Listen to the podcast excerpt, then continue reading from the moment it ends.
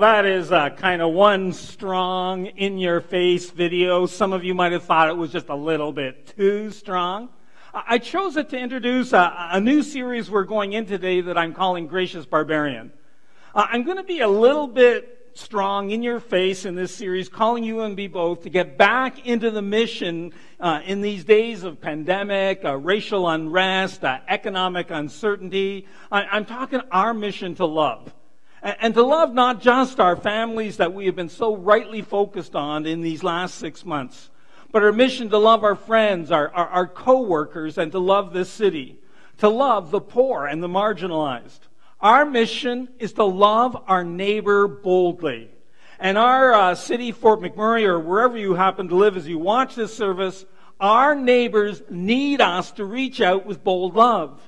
You and me both, we need to become bold lovers. Love.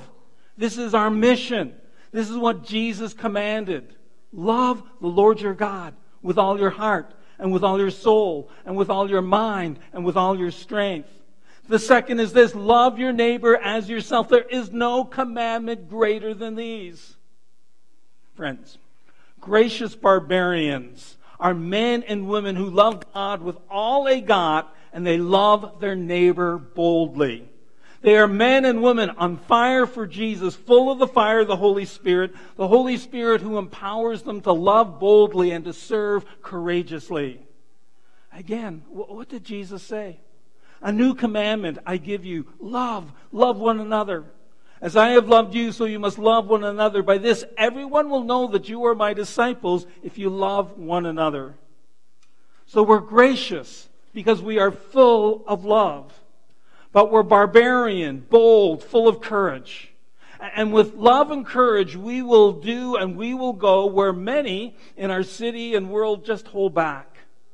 Gracious barbarians want to see their friends, their coworkers, their family, the people throughout the city touched and transformed by the love of Jesus so that they can all, we can all live stable, flourishing lives to the glory of God. And it doesn't stop there. We want to see the marginalized, the, the poor, the outcast, uh, uh, people all over this messed up world transformed by the love and the power of Jesus.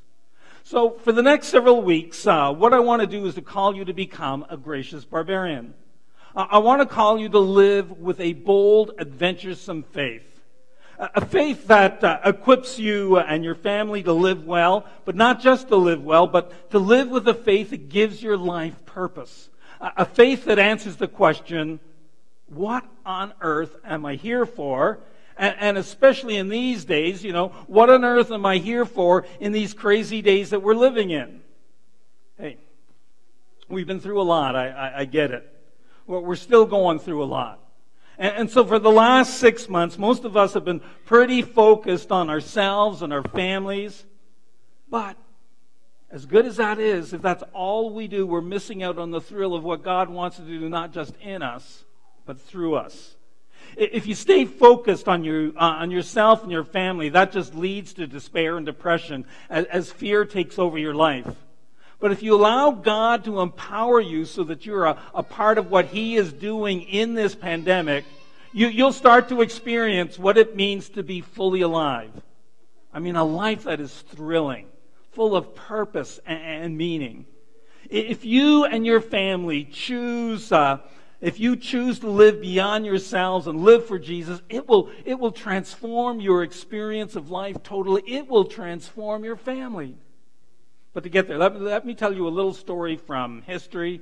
I, I grabbed it from a preacher I often listen to, Mark Batterson. In, in the 16th century, the Renaissance astronomer Nicholas Copernicus challenged the belief that the earth was the center of the universe. Copernicus argued that the sun didn't revolve around the earth, but rather the earth revolved around the sun. You remember this maybe from high school history or science, right? Well, that was called the, the Copernican, I can say it, revolution. And uh, it turned the scientific world upside down by turning the world inside out. The story illustrates what I think we need to see happen in our lives. You need, hear me, you need to experience, we all need to experience our own Copernican revolution. What do I mean? You and me, we have to come to terms with the fact that the world does not revolve around us. I mean, newsflash. You are not the center of the universe, right? And especially now with the pandemic, coming out of wildfires, floods, and we're in a period of racial unrest. Uh, you got an uncertain economy here in Fort McMurray. Many of us have kind of moved inward in our focus to protect us and our families. That's not all bad, but it is bad. Um, it is bad, I would mean, if you stay there. Um, if you stay there, you'll just get frustrated or you'll just get overwhelmed with anxiety. Now, of course, when we were born into this world, the world revolves around us. We're spoon fed on the front end and diaper changed on the back end. It's as if the whole world exists to meet our every need. And that's fine if you are a two month old baby. If you're 22, that's a problem. Again, newsflash you are not the center of the universe. Sin. Sin at its core is all about selfishness. It's about putting yourself first, your desires, your needs, your plans, your time, your finances above all else. That's sin at its core. Sure, you seek after God. I mean, you're here at church or you're watching online, you believe you may still seek God, but maybe you don't seek Him first. Maybe second, third, seventh, whatever in your list of priorities. You know, most of us, we, we come to Jesus not because we want to serve him, but because we want, to, we want him to serve us and meet our needs. And friends, he is a need meter. It's awesome. But it won't be until we really learn what it means to put him first in our lives that we will deeply experience all that Jesus has for us and, and experience him as a need meter. What did Jesus say? But seek first the kingdom of God and his righteousness and all these things will be added to you. Do you see it there? If you would just take yourself or, or, yourself and your family out of the center of your world and, and put Jesus first, that's when God will move in a way that, that you will experience everything else that you are after, everything else that you really need. Do you see the biblical principle there? All that you deeply yearn for, all that you're striving so hard to attain, the way you achieve the life you deeply yearn to live, it, it comes by putting Jesus first and making Jesus first in your daily living. This is a truth that you and me so struggle with. Put Jesus first in everything, including our family, and the deepest yearnings of our hearts will be fulfilled. We, we struggle with that, right? I mean, most of us want Jesus to meet our needs, to, to be our provider, our protector, our healer, and, and we pray that He'll do that. But then we hold back on putting Him first. And then we stop doing church because Jesus didn't pull through. It's crazy when you think about it. But the struggle's real. I mean, admit it, you struggle. Heck, I struggle with putting and keeping Jesus first. We struggle because we just can't do this on our own. Really, we, we, we can't. We need a power, a power that is greater than what we have. We need the power of Jesus that comes from being filled with the Holy Spirit to, to live this life where we become fully alive as we keep Jesus at the center. Now, one of my favorite books of the Bible is the book of Acts. Uh, this is a book that I sometimes I, I love to sit down and read it in one sitting. It's awesome.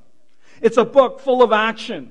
It's a story of a bunch of gracious barbarians set on fire by the Holy Spirit. And what they do totally changes the world. It changed the world that we're living in today. Their acts of bold love are why, they're why we're here right now, in person or online. These were women and men set on fire by the Holy Spirit, and the history of the entire world changed for the better. But let me first move back to uh, Luke wrote the book of Acts. Uh, he also wrote one of the stories, one of the gospels about Jesus called the Gospel of Luke. And in that book, he talks about a prophet named uh, John the Baptist. John the Baptist was a passionate, on fire preacher. The apostle Luke writes, John answered them all. I baptize you with water. But one who is more powerful than I will come, the straps of whose sandals I am not worthy to untie. He will baptize you with the Holy Spirit, and get this, with fire. The Holy Spirit and fire, the fire of the Holy Spirit. Luke later writes in the book of Acts, and uh, yeah, I, I love the book of Acts. He, he declares that this fire of the Holy Spirit has now come. Suddenly, a, sound like a blowing of a violent wind came from heaven and filled the whole house where they were sitting. They saw what seemed to be like tongues of fire that separated and came to rest on each of them. All were filled with the Holy Spirit and began to speak in other tongues as the Spirit enabled them. This is where you see a bunch of gracious barbarians come into being. I mean, these guys, what had they been doing? I mean, they had been hiding. They'd been living in fear, thinking they might lose their lives like Jesus did, that they might die like Jesus did. And, and, so now it's all about protecting each other, keeping each other safe, and, and they're huddled all together, staying safe. As they are fearfully huddled, Jesus, who died on the cross, turns up alive, breaks into the locked room they are in. He just appears and stands right in the middle of them, and he says this but you will receive power when the Holy Spirit comes on you. And you will be my witnesses in Jerusalem and in all Judea and Samaria and to the ends of the earth. What is a witness? A witness is simply someone who points others to Jesus. So, how do you point someone to Jesus? Well, by acts of love and words of compassion, other people come to know and experience the life changing love of Jesus for themselves. That was the mission of the early church, and that is our mission today. And you, you are the key. You, you're the witness.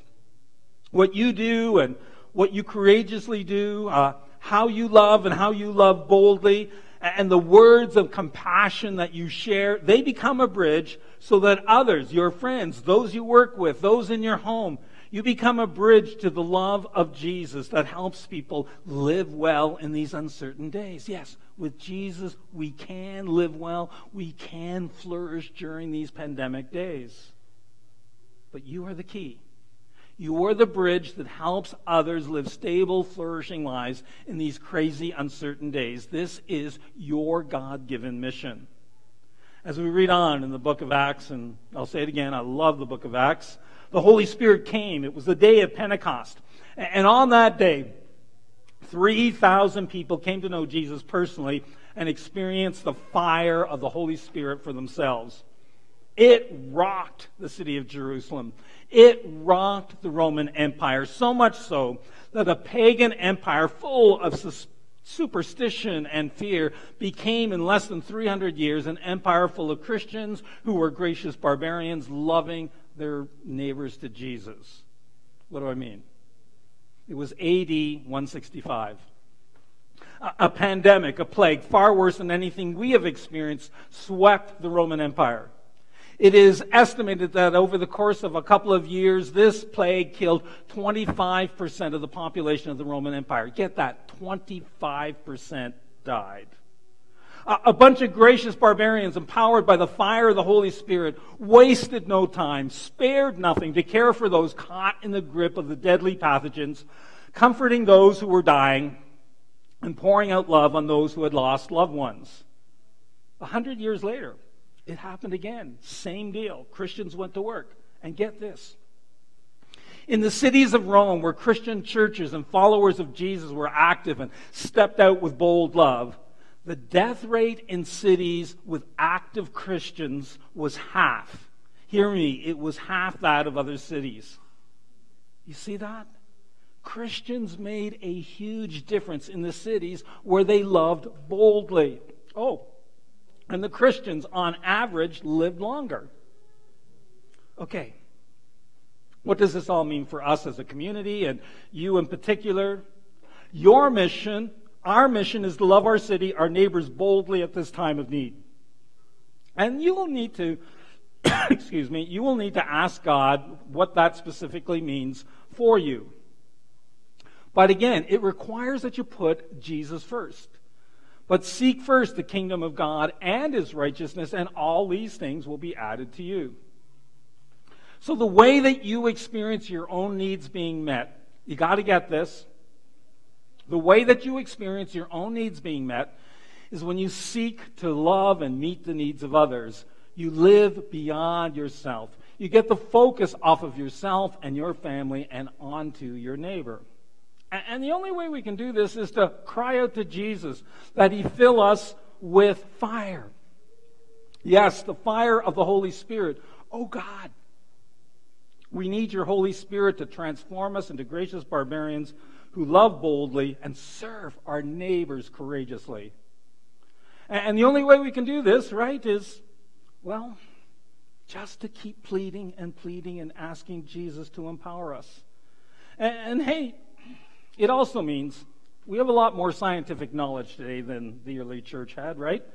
And it means that we love our neighbor by doing what we can to protect them from COVID. We, we don't just flaunt government regulations. I know it's all controversial and we'll all debate what works and doesn't work. I get that.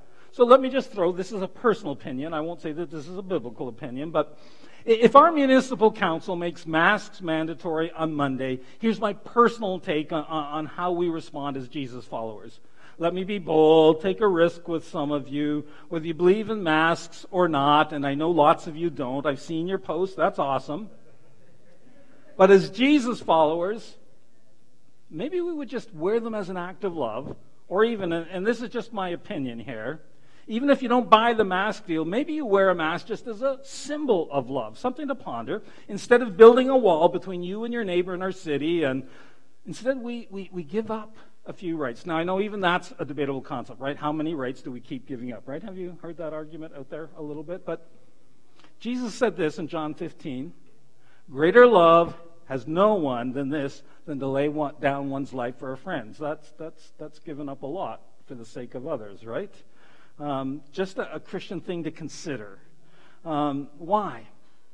In order to build a bridge to others so that you can serve them rather than fight with them. Just, just a thought, um, not gospel here, just a personal opinion as we try to wrestle through what is a Christian response. But, but here's what it, where I think all of us, no matter where we stand on the issue, here's what we all got to do.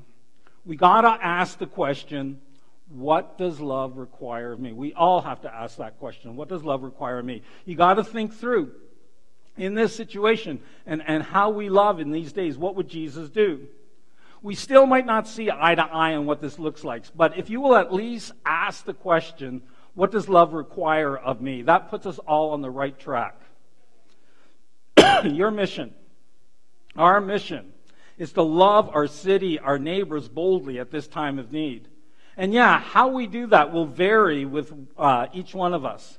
But it is our mission to love others boldly. You know, so Figure out what that means for you personally and what that means for your family. Loving boldly also means, as you've been hearing in this service, you, you step up and you help your church, Fort City, stand strong in these days. One way is through your giving, your bold sacrificial giving, because when you give, the impact it has on lives is huge. And when you give, you are both loving God and you are loving your neighbor. And you also help your church by standing strong by getting involved. You volunteer, you become a bit bold. At, at times, uh, you know, we got, there may be good reasons to be holding back and very good reasons. Uh, um, but there may be ways you can work through that as well. My wife is not here today. She has a, a few health, uh, immune, immune issues, so it just seemed wiser not to. And what she's going to do to volunteer to make things happen is she's going to run an online uh, small group for women. Just one way to do. I, remember uh, back in the summer, um, uh, Jane was uh, already at, at the family cottage in Ontario. I was still here. And uh, Doug and Jeanette Emberley, they are not here today as well because of health issues that make them a little concerned to be in a larger crowd setting. And uh, they had the same concerns even uh, about inviting people over, but they invited me over for dinner. We sat in the back porch. They sat on one table. I sat on another table. We faced each other. It was a whole lot better than not getting together at all, right? And it was how they were able to show a little love, even though they have some health concerns that mean they need to be careful, right? There's just all sorts of ways that we can, we can do this. But, uh, we're not going to cast safety aside, but we as a church, we still have a mission, right? So let me ask you to pray about this. We need you to volunteer to make Kid City happen as we relaunch Kid City on October 4. Our kids need you. Our kids need to be led to Jesus. Our kids need to become gracious barbarians themselves, full of the fire of the Holy Spirit. Our kids need gracious barbarians to help them become gracious barbarians. So please message Shauna and say you'll help. Our, our worship team uh, needs you, especially if, if this keeps growing and we need to go to two services. Uh, we'll need more volunteers. Our tech team needs people to help us to do the best we can at producing online services. And we, we need people who are just willing to learn how to do that. Because some of you don't have a clue, but we need some to step up and say, I don't know how, but I'm willing to learn. I'm willing to step out and serve. And if that's you, talk to Adrian. And for you and you and your family, you need to be asking the question how can we be gracious barbarians on our street, with our friends, with the families we go to school with? How can we love boldly and serve courageously? Well, what can you do? What can your family do? Friends, you are one decision away from a totally different life, full of purpose, full of meaning, in the middle of this mess. You are one decision away from experiencing the fire of the Holy Spirit that will allow you to love boldly and serve courageously. You, or if you have family living, live you, living with you, you and your family can be those gracious barbarians who lead your neighbor to experience the love and power of Jesus for themselves. You can do that. You were one decision away from the life you yearn for, the life you desire not just for yourself, but for your family, a life that makes a huge difference in the lives of others. Will you join me in prayer as we pray a prayer of decision where we, inject, where we invite Jesus to fill us with the Holy Spirit so that we love boldly and serve courageously? And, and just take maybe the words that I'm praying and, and kind of turn them into your own prayer. Would you do that? Let's pray together. Oh God. We need your Holy Spirit fire to transform us into gracious barbarians who love boldly and, serve our neighbors courageously. Just pray that. Just say, Oh God, I need your Holy Spirit fire to transform me. Transform me into a gracious barbarian who loves boldly and serves courageously. And today, Jesus, I make the decision to make you number one in my life and in the life of my family to the extent that I have influence and can do that to that we as a family would become gracious barbarians serving courageously. So fill me. Fill me with the fire of your spirit. And as you fill me, take away my fear. And give me wisdom as I seek to serve you in these days. Use me. Use my family to love my friends, my family, my coworkers, to love the marginalized and the poor, to, to love sacrificially as you loved us. Come, Holy Spirit, and revive your church to serve strong in these uncertain days. I pray in Jesus' name and for his glory. Amen.